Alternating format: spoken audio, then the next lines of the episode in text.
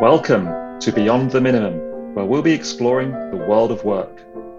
We'll be chatting about concepts, ideas, and phrases, explore practices, and delve into what good looks like. Work can be purposeful, value led, and more meaningful to all who interact with the workplace. This podcast is brought to you by Tanya Hewitt, who lives in unceded Algonquin Anishinaabe territory, otherwise known as Ottawa, Ontario, Canada. Hi, everyone. My name is Tanya Hewitt, and I would like to just thank you so much for tuning into this podcast. I'd like to start with a little bit of gratitude.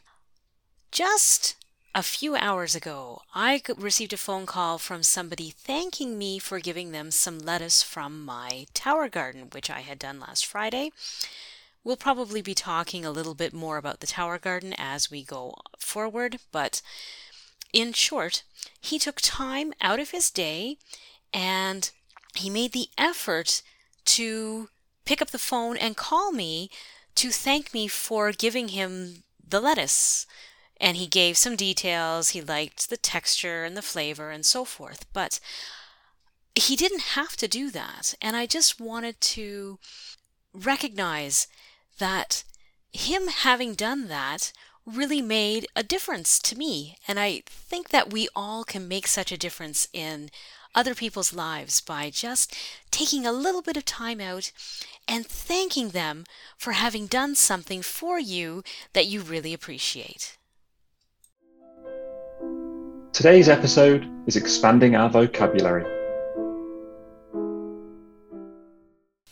Hi, everyone. Today's term is the local rationality principle.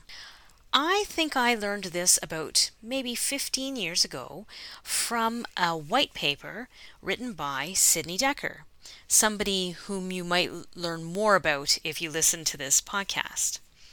Overall, the local rationality principle states that people do what makes sense to them given the circumstance in which they find themselves.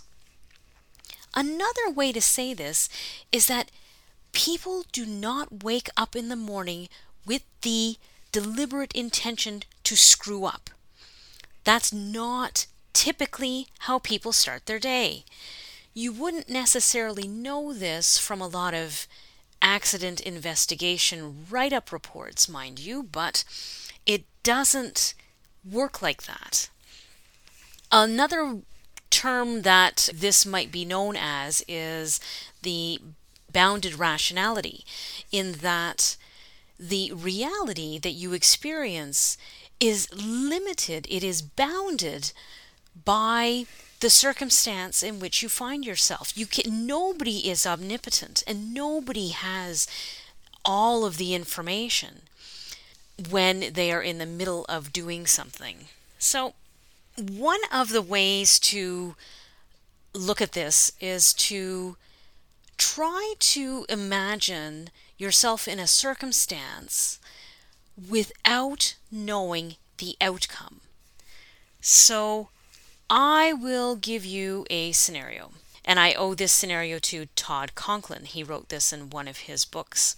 And uh, he might have even said it on his podcast, which is the Pre Accident Investigation Podcast. Isn't that amazing? The Pre Accident Investigation. So the story goes like this A traveling carnival went to uh, a locality where uh, they were probably only going only going to be there for about three days. It's probably a rural location, and as the Ferris wheel, which is the major attraction, is being set up, the mechanic of the carnival just has this niggling feeling. He heard something as the Ferris wheel was going around that he really didn't like. And he told the owner, you know what? I don't like the sound of that Ferris wheel. I don't feel comfortable having that Ferris wheel running with that sound. I would like to disassemble it and try to figure out what's going on. And the owner looked at him, in, uh, you know, kind of in disbelief. What do you mean? Like, we are only here for three days and you're going to be taking down our premier event? And the mechanic kind of tells him, Well, look, I mean, I, I don't know what to tell you, but this, this sound is unusual and I, I just don't have a good feeling about this. So I, I would like to ask you to take the Ferris wheel offline so that, you know, I can investigate what's going on. So they were, you know, just hours away from opening and the the owner then decides, "All right. All right. I'll listen to you. Um, take the Ferris wheel down." And so uh, the mechanic uh, started to work and um, began to disassemble the Ferris wheel as people were starting to come in to the to the fairgrounds, you know, kind of surprised that there was no Ferris wheel to ride. Okay.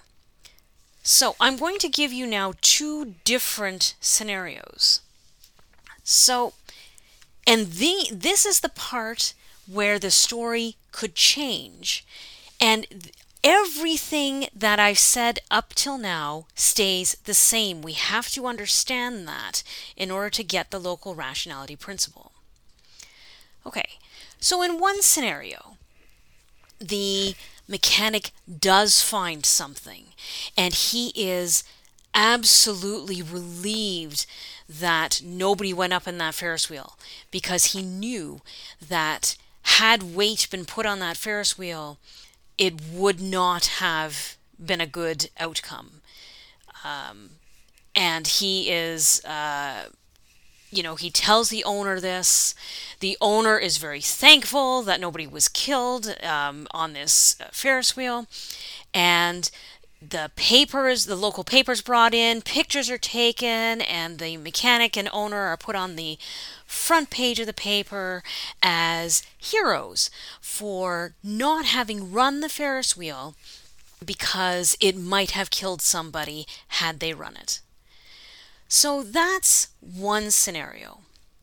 Another scenario could be that the mechanic takes apart the Ferris wheel and does not find anything wrong and admits to the owner that there wasn't a problem after all it was just something that you know didn't uh, didn't sound all that good but it, it didn't turn out to be a big deal so the owner now looks at the lost revenue that he's had for that first night. He has a disassembled Ferris wheel and he is furious. He is just livid that this happened the way it did. And so he fires that mechanic and says, You good for nothing, why did you take apart that Ferris wheel when there was nothing wrong with it? How how dare you cost me this this night of revenue? But the story is exactly the same up until the outcome. You see, nothing changed from the initial thought that there might be something wrong to the mechanic taking apart the Ferris wheel. If we can strip off the outcome and just take a look at things from the perspective of the person who was in the situation before they knew the outcome. We'll get to that a bit later.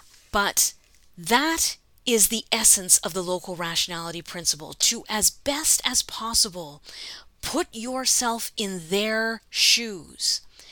Not with the knowledge that you have, but with the knowledge that they had at the time they made the decision they made. So that is the local rationality principle. I hope that you can start to use this kind of term. It gives you a bit more grace to understand what people might have been facing.